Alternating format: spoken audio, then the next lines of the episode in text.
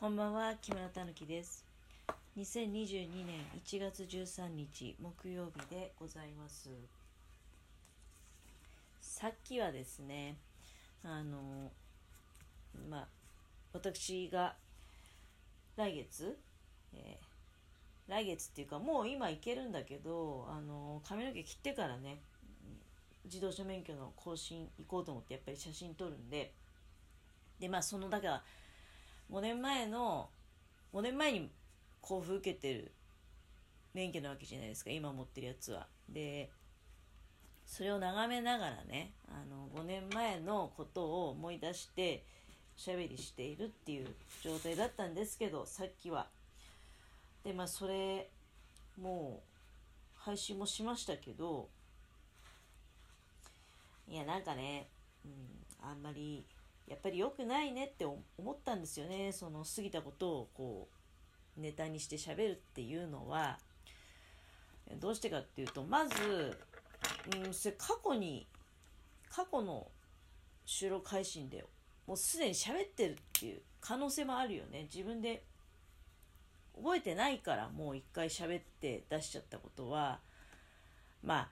ここ最近のことは覚えてるけどさすがにもうだって1年以上やってるからね。だから覚えてないじゃないですか。そんな前のこと。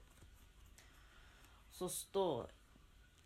いやまあ聞いてる方だって覚えちゃいないとは思うんだけどでもやっぱり自分自身が気持ち悪いですよね。そのあれこの話前にも知ってるってことないだろうねって。だからその過ぎたことを過去のことを喋るっていうのは本当によくねあの年寄りの方とかでももう何回も経験ありますけどいやもうその話いや言わないけどね。あのその話も聞きましたよとか言わないけど言わないけど何度も同じことを言言われちゃうと先にこっちが結論を言ってしまったりね。なんかああまたこの話始まったなって言ったらああそれあのねえみたいなこうなったってことですよねみたいなことが 言っちゃったりとかまあでもまあまあね最後まで聞いてあげるっていうのが年下の者の優しさだとは思いますけれどもまあこのラジオトークでね私がその優しさをねあの 他の方に強要するっていうのは、まあ、全く間違っていることですしいや私自身がこの話前にもしたかもしれないって思うのは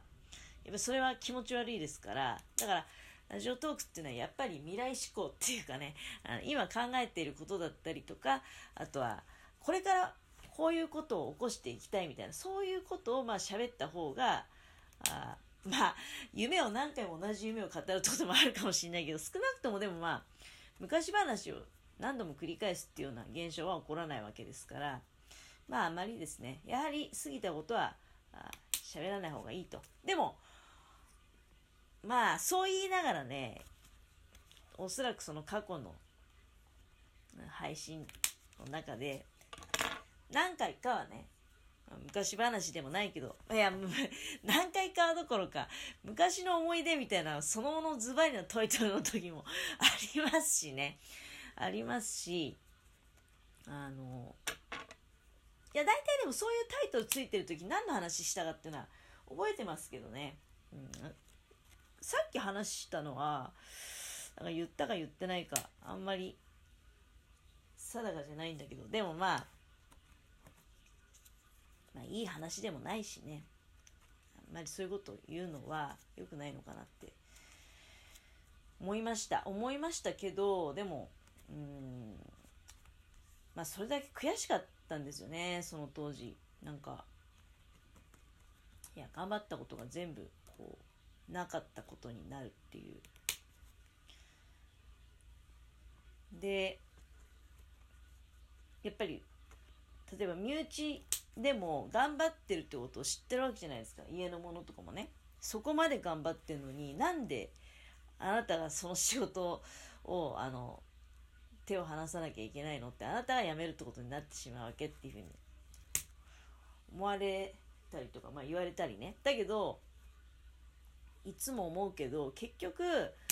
あの辞めたいと思った人が辞めるものなんですよ。例えばその辞めたいと思った原因がね自分のサイド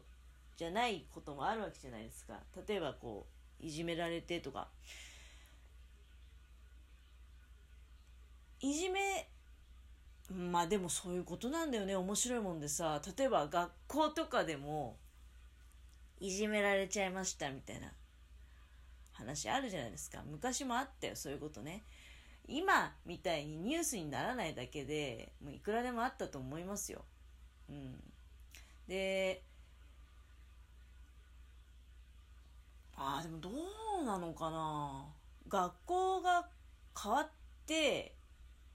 いなくなったって人はいなかったけど逆はあったけどね。あのうん、ただそれはいじめとかそういう関係じゃなかったななんかもうここへ来ざるを得ないっていうかあれってどういう事情だったのかな？結構ね問題のある人が転校してきたよなみたいなことあったけどいや何しろねなんか例えば会社とかでもさ本来だったらあなたは辞める必要ないんじゃないっていう人がだけど辞めたいと思った時は結局その人は辞めるしかないんですよね。でその例えば会社に訴えてですねあのあいつがいるから仕事できないんであいつをクビにしてくださいみたいなことはまあまずはそれはありえないわけじゃないですか。あなたがじゃあ違うところ行けばいいんじゃないみたいな、うん、話だと思うんで。でも例えば家族とかからしてみたらすごく頑張ってる人が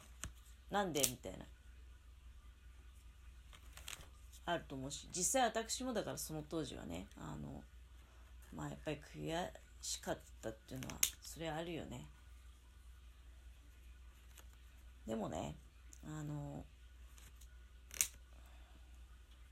私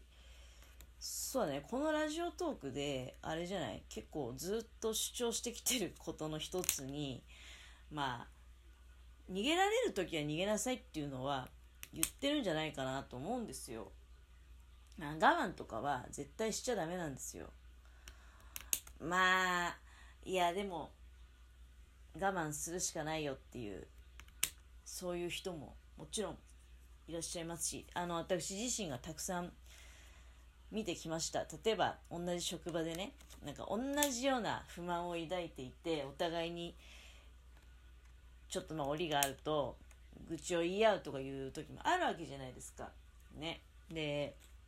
私から見たらねこんなに能力のある人がこんなとこでくすぶってる必要もないんじゃないだろうかと。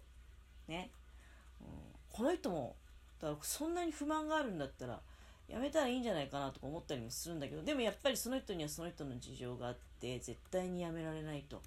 いう事情があったりしてね、うん、だから私なんか本当にすぐね、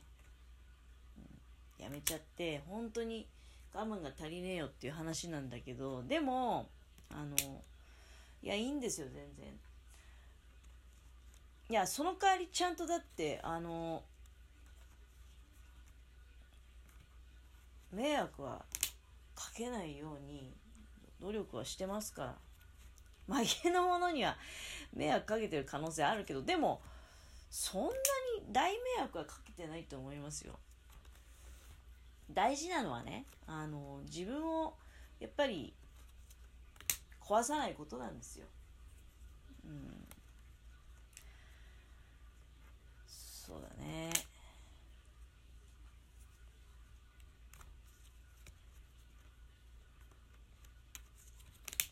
それをまあもうだから昔話はねしませんがしませんがただあ一つ言えることはやはりまあそうだね世の中から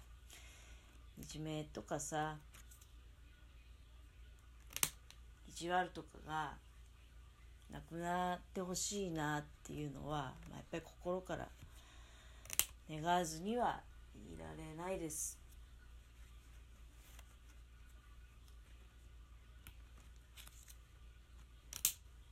人がねあの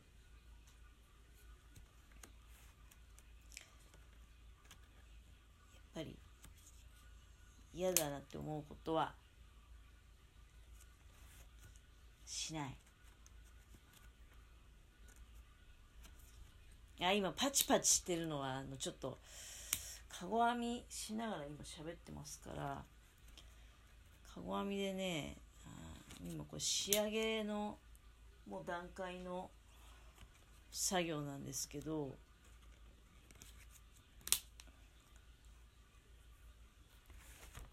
カゴの上面をね、えー、上面で最終的にまあそのこれ以上もう編まないよって高さが決まったところで縁を作っていくわけじゃないですか。でその縁を飾っていく時に今まで編んできた縦のね縦紐の部分っていうのは全部一回こう長さを揃えていくんですね、うん、長さを揃えていくんですねとか言いながら。微妙に揃ってないね。